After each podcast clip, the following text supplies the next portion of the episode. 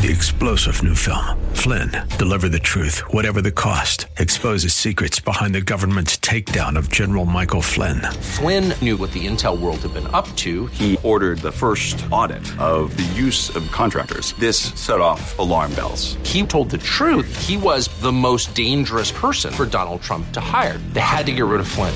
Flynn, deliver the truth, whatever the cost. Available now. Watch it today. Go to salemnow.com. Salemnow.com.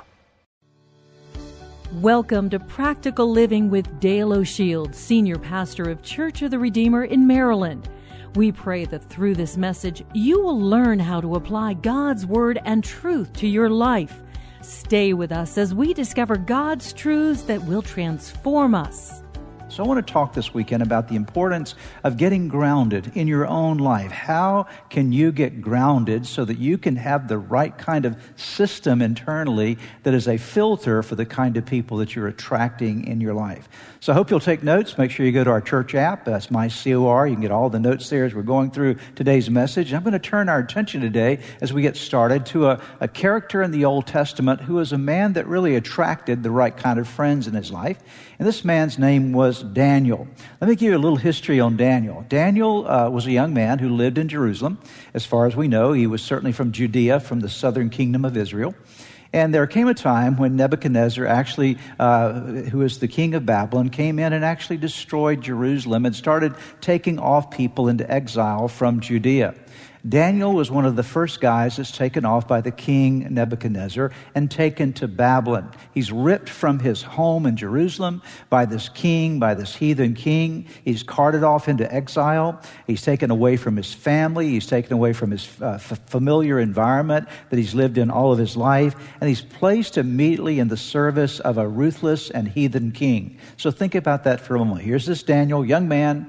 Uh, he goes into exile into a foreign nation and there he is with surrounded by all kind of people that do not share the faith that he has in Jehovah God. Let me start by taking you to Daniel chapter 1. We'll look at verses 3 and 5. Let's take a look at the story of Daniel, at least some aspects of that story. I want you to see what this young man was like. Verse 3 says, Then the king ordered Ashpenaz, chief of his court officials, to bring into the king's service some of the Israelites from the royal family and the nobility. This would have been Daniel. Daniel would have been one of these individuals. Verse 5 says, The king assigned them a daily amount of food and wine from the king's table. They would be trained for three years. After that, they were, in, they were to enter the king's service. So here's Daniel. He's been brought into the service of this Babylonian king. He's Jewish himself, and he's been brought into the service of this Babylonian king. And he has to now navigate this environment. He has to determine what he's going to do and how he's going to handle this situation. What kind of person is Daniel going to be? Because the kind of person he is will determine the kind of people that are attracted to him. And part of what you see in Daniel very early on as a young man, you see that Daniel had some filters in his life.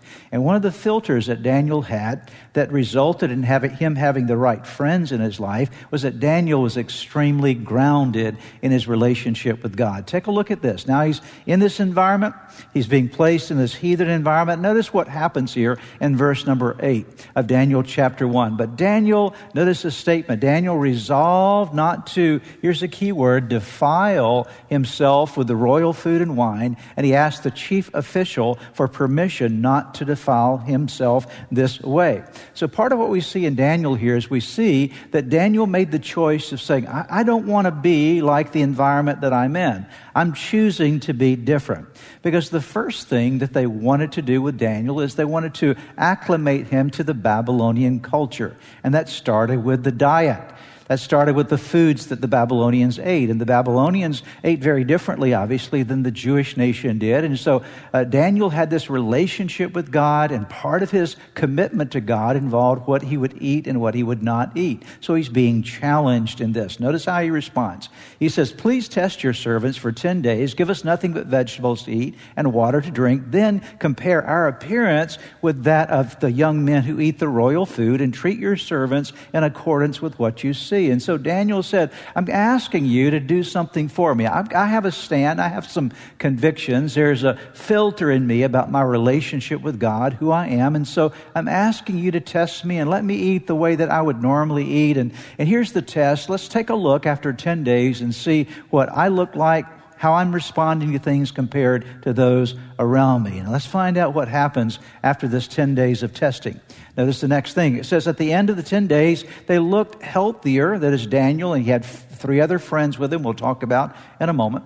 At the end of the 10 days, they looked healthier and better nourished than any of the young men who ate the royal food. Goes on to say here, in every matter of wisdom and understanding about which the king questioned them, he found them ten times better than all the magicians and enchanters in his whole kingdom. So, what you see here in the stories, you see that Daniel was grounded in his faith. And because he was grounded in his faith, he was now going to navigate his environment very differently, and his friendships would be very different. In fact, Daniel ends up with three very close friends in the story. You perhaps have heard their names before Shadrach, Meshach, and Abednego. And so Daniel has attracted men just like him, young men like him. Why? Because he's grounded in his faith. And so it's like a magnet. Who you are as a person is going to attract certain people to you how grounded you are or how ungrounded you are is going to determine who will be a part of your life. So, the best filter for having the right relationships in your life is to get grounded. That's a key word. Let me write it down here get grounded. You've got to have some grounding in your life. What does grounding mean? Grounding means that you're established. You know some things about yourself. You know what you're willing to do and not do. You know some things about how you're going to approach your life that people can't shake you. Someone that's grounded has a stability, a firmness to the convictions of their life. So, what I want to do for the next few moments as we start this series of messages out is I want to talk to you about how do you get grounded because this is essential. It was essential for Daniel, it's essential for you. You will never have the right people in your life unless you make the choice to have the right grounding in your life. So let me walk you through five things that will help you to get grounded as a person so that you can have the right people in your life. Number one, you need to be clear about your values. That's one thing that we see about Daniel. Daniel was very clear about what he valued. Sadly, and I've had lots of conversations with people over the years and talked to them about values, and it's very sad how many people never stop to think about what their values are, what they really do value. They've never really developed a value system for their lives. And because of that, they sort of get blown about by whatever the influences are around them, whatever the peer pressure might be, or whatever is happening at the office. They get pulled into that, or whatever is happening at school. They get pulled into that because they don't have a value system that they've developed and thought about themselves. As I mentioned, Daniel had values. He was determined and directed in his decisions by his value system. He knew what he would do and what he would not do because he valued certain things. That when the Babylonian king tried to get him to eat food that had been sacrificed to idols and food that went against his training, his religious commitments, his faith commitments, uh, what happened was Daniel said, This is not the value system of my life. I'm not going to submit myself to that. So, a value is what you value. It's what's important to you at the core of your being uh, that you will never compromise. It's who you really are. Now, as we think about value systems in life, I want to kind of share with you some of the things that need to be value systems for your life. First of all, you need to have spiritual values. What do you really believe about God? Where are you in your relationship with God? What do you believe about how you have a relationship with God? What do you believe about the Bible? What do you believe about Jesus? As we've just come off a series of messages talking about what we believe about Christ. What do you believe about uh, these kinds of spiritual issues of life? Do you have a spiritual value system that is directing you? The second area of, of, values that you need to develop are moral values. Now, moral value is, is really based in your spiritual values, but it tells you in your heart and mind what is right and what is wrong. You know clearly this is right and this is wrong. And I want to do what is right. I want to stay away from what is wrong. And even when you do something that is wrong, your morals, your, your conscience reminds you of the fact that you've actually violated or compromised something that you know to be important for your life. And so you and I need a solid set of spiritual values, need a solid set of moral values. And then as you go through life, you also need to develop a solid set of ethical values. Let me tell you what an ethical value is. It's been ethics have been defined as, as what you have a right to do versus what is right to do. Sometimes you can have a right to do something, but it's not right to do it. And so, really, ethical values are how will I, in an ethical way, navigate the world? As I may have rights to do certain things, but just because I have a right to do it doesn't make it right. And so, you begin to think about other people in your world. How is this going to impact them? How will my choices affect others? It may be okay for me, but what's going to happen to the other people around me? And so, ethical values are important. You also need relational values. What do you value in a relationship? See, a lot of people will go into a relationship, they'll go into a dating relationship, or go into even a marriage relationship sometimes, or a friendship, without really thinking about what's really, what do I value in a relationship? And maybe this person doesn't even value what I value. And so, because of that, there's a tremendous amount of conflict that occurs. So, what do I value spiritually? What do I value morally? What are my moral guidelines? What are my ethical guidelines I'm going to live within? And what are my relationship guidelines and values? And then I would just call call the last one here, what I would just, I've sort of put it under the category of just life values. By life values, I'm talking about things like work, work ethic. What do I believe about work? Do I believe it's important to work? Am I a hard worker? Uh, what do I believe about leisure? How should I spend my leisure time? What do I believe about money and what I believe about possessions and material things? And all these are just life issues that really surface, but they have a lot to do with the kind of friendships you form. And the more grounded you are in your spiritual values, your moral values, your ethical values, your relationship values, and your life values, then the, uh, the less chance there is that you're going to be pulled and tossed about in life and end up with the wrong kind of people around you. You will never attract the right friends, nor will you be a good friend without a clear set of values. What are your values? Have you, have you ever taken time to sit down and write them down? I've done these kind of exercises in my own life. What I, what I value in these areas. And when you take time to write them down, it provides a tremendous uh, guide post for your life. The second thing today, we're looking at five of these things. The second thing is be certain about your direction. Know your values and then be certain about your direction if, if I'm in a car and I'm headed, to, and you're in the car with me, and I'm headed to New York and you're headed to Atlanta, then we shouldn't be in the same car. Would you agree with me? Because I'm going north, you want, you're wanting to go south, and so because of that, the direction of our lives, I'm wanting to go one way and you're wanting to go another, that's going to create a problem. When two people get into the same car, although they're going to different places, what happens is there's pain, there's conflict, there's contention. That's just inevitable. And that's what happens with so many friendships and relationships and marriages. People jump in the same car together. They never talk about where they want to go in life. And so one's going this way and the other's going another way. And so they're going in opposite directions of life. It really does apply to all of our relationships. Listen to what the prophet Amos said about this. In Amos chapter 3, verse number 3, can two walk, what's this next word? Together. Can two walk together unless they are, what's this word here? Agreed.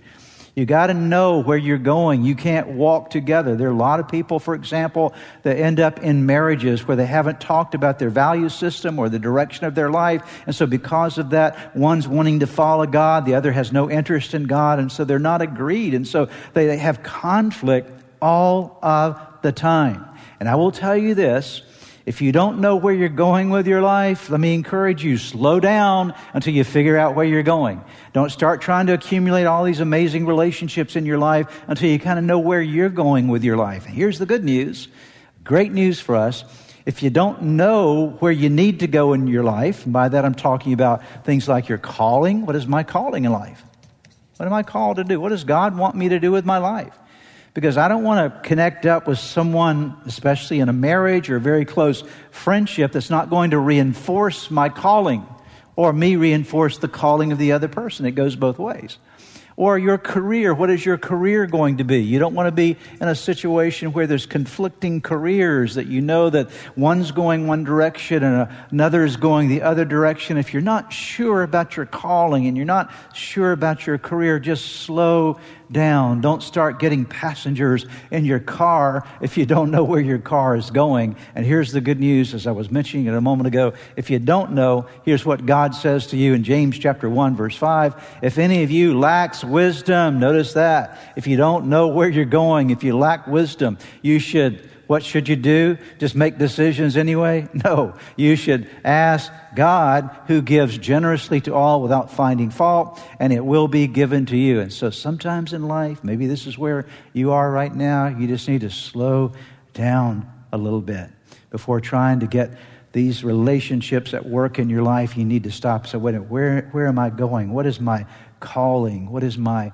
career? What is the path God is calling to me to in the future? What are the commitments? Where am I going? And only when you know where you're going are you able to invite people into the car with you and you can have a conversation about are we going in the same direction or not? You don't want to start picking up hitchhikers along the way and then they try to influence you to turn your car around and go in another direction that you shouldn't be going in the first place. So be clear about your direction. Let's go now to the third thing that is so important your values, your direction, and then be secure in your identity.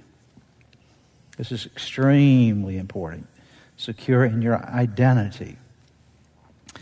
One of the things I love about Daniel is he was really secure in his identity. He knew who he was. And so because he knew who he was, he didn't he wasn't concerned about the peer pressure. Think about it when he went to Babylon. Here's this Jewish young man going into Babylon. There are a lot of other young men in Babylon, and they're all doing what the king is saying to do. But Daniel and his three friends, Shadrach, Meshach, and Abednego, they were willing to say, you know what, we're not going to go that route. We're not going to do that. Why? Because they were secure, yes, in their relationship with God, but they were also secure in their identity with Him. Here's the problem insecure people create insecure, dysfunctional relationships. Let me say that again. If you're insecure, let me tell you what's going to happen. I can predict it for you. If you're really, really insecure, what, what will eventually happen in your relationships is you'll create insecure, dysfunctional relationships. Best relationships are secure relationships. Secure people build secure relationships. And some of the biggest mistakes that we ever make in life, we make because of insecurity or a lack or a loss of our identity. We don't really know who we are. And this is where our faith in Christ becomes so important. When you know who you are in Jesus Christ, when you know who you are in God, how God views you, and what God's perspective of you is, how much He loves you, and how secure you are in His love, and how much you are comfortable in your own skin with who God has made you to be. Not that you don't need to grow, we all do, and we all need to continue to develop in our lives, but there's a security about who we are and our relationship with Him and who God has made us to be. Then we're better equipped to filter friendships out of our. See, some people it's just better not to have as a friend in your life because, again, what happens is they're going to bring their insecurity uh, to attracted to your insecurity, and real problems will occur. Here's the thing you don't need anybody else to validate you. It's great to have people validate you, but by validate, I mean make you feel good about you. When you have a real relationship with God and a strong relationship with Him, then you have the opportunity and the, the, the, the, privilege of letting God love you and validate you as worth something. And so because of that, you're not going to need to have all kind of other people validate you. A lot of times people get into bad relationships simply because they, they get some validation from somebody and it doesn't matter whether that person is healthy or not they're just feeling the validation and their insecurity is feeding off of that I'll tell you something else. Whenever you are more secure in your life, you're not going to uh, you're not going to be attracted to someone who's always needing your validation because that can be a problem as well. Yes, when you're secure, you can validate people, and you and I should validate people, but it's not out of a demand. It's just out of a good, healthy flow of relationship interaction. Let me give you some characteristics. I was thinking about this in terms of our security, our identity. And I was thinking about some characteristics of some people, of people who are insecure. And maybe this will be something you might want to write down or think about. These are not on your notes, but, but it'll help you to kind of look at your own life and look at other people and say, well, I'm not sure that's the kind of person I need as a friend. Let me, let me say something as well. We need to love everybody. Love everybody. We need to love everybody and, and treat everybody kindly and nicely and all those things, but be choosy about your friends. Big difference. Big difference between loving everybody and being choosy about, choosy about those that are in your life. But here's an insecure person. An insecure person, as I've just mentioned, they're overly needy. They're just always needing your validation, always needing you to tell them that they're okay. And generally, a needy per, or an insecure person is, is very, can be very defensive in the way that they're, they deal with life, sometimes very jealous in the way that they deal with relationships in life. And they create unrealistic expectations of you. They want you to meet needs that you can never meet in their life. Why? Because they have this big hole inside of them and they're wanting somebody to fill them up and they're expecting you to be the person to do that. Oftentimes, insecure people can be very controlling. Why? Because out of their insecurity, they want to control as much as they can to minimize that feeling of out of control in their life. They struggle to see, they struggle to admit their own failures. That's a part of their defensiveness. They have a hard time acknowledging when they mess up because it makes them feel worse about themselves. Instead of just seeing it as a part of life, it begins to be a, a, a commit, a, a, comment on their own, uh, uh their own uh, security as a person. I've noticed as well that insecure people have a need to put other people down. Why? Because if I can put you down, I feel better about me. And so if I don't feel good about me, I need to put you down so that I can feel better about me. And out of all this, I will tell you that if you're around a person that is always generating tension and contention and strife and all kind of just arguing and uh, those kinds of things, oftentimes, not always, but oftentimes at the root of it is a problem with someone's identity, with their sense of security.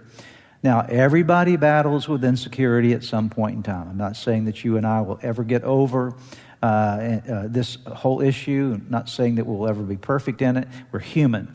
But the more secure you are in your identity, the more secure you are in who God made you to be and the fact that God loves you and you know who you are in Christ and you're growing and that awareness, you're, you're comfortable in His love, the more secure you are in your identity, the better your relationships, the better your friendships will be. Notice what uh, Jesus said in, in Mark chapter 12. Someone asked Jesus one day, What's the most important commandment of all the commandments? So listen to what Jesus said. Love the Lord your God with all your heart, with all your soul, and with all your mind, and with all your strength. That's like A number one. Yes, we get that. I'm going to come back to that in just a moment. Love the Lord. Love the Lord. Say it with me. Love the Lord. Love the Lord your God with all your heart. Key word there, all. All your heart and with all your soul and with all your mind and with all your strength. Notice how many times all is used there. Now, obviously, that's, that's key. That's where it all begins. As I said, we're going to come back to that in just a moment. But he continues here with this next one. The second is this. He was asked the question, What is the most important commandment of all? Love the Lord your God with all your heart, all your soul, all your mind, and all your strength. The second is this love your neighbor. But notice this statement that we have a tendency to slip past sometimes. Love your neighbor as what? As yourself. There's no commandment greater than these. It's interesting that God said, Love your neighbor as yourself. Why would He say that? Because if you don't properly love yourself, you can't love your neighbor well. If you're not secure in you, you're not going to have, you're going to always be looking for someone to give you something. It's only when you're secure in you that you have something to give to somebody else. And so if you don't love you, and I'm not mean, I'm not saying be in love with you. There's a lot of people that are in love. I mean, they can't walk by a mirror without stopping and, and, and just uh, telling themselves how great they are. That's not what I'm talking about, okay? What I'm talking about here is the kind of love that breeds a, and produces a tremendous security inside of you. Love your neighbor as yourself. There's no commandment greater than these. So what you and I need in our life is that we need to be absolutely secure. Perhaps as you have been listening to today's broadcast, you felt a stirring in your heart, something that reminded you that you need to get something right in your life with God. The first way to start in that journey with God is to open your heart to Jesus Christ to make Him the Lord of your life, to turn over all your life to Him. And that begins with a very simple prayer. I want to lead you in that prayer right now, and it's a prayer that you can pray right where you are. Say these words Jesus, I invite you into my life today to forgive me of all my sins. I need you. I want you. I want you to take charge of my life. Be my Lord and Savior. In Jesus' name. Now, if you just prayed that prayer with me, I want to encourage you with a promise from God's Word that says, when we call on God's name, when we call on the name of His Son Jesus, there is salvation that is brought to our lives. He changes us from the inside out. And the Bible says that if any person is in Christ, he is a new creation. Old things pass away. Behold, all things become new. And that's what's happened to you today as you've opened your heart to Christ. Let me encourage you, you need to take the next step. The next step is to make sure that you get into a good Bible believing church where you're studying God's Word. And make sure you get a copy of God's Word and begin to read it. Spend some time each day in prayer. You've been listening to the teaching ministry of practical living with Dale O'Shields, senior pastor of Church of the Redeemer in Maryland. If you would like more information, please visit our website at church-redeemer.org. May God bless you and make you a blessing.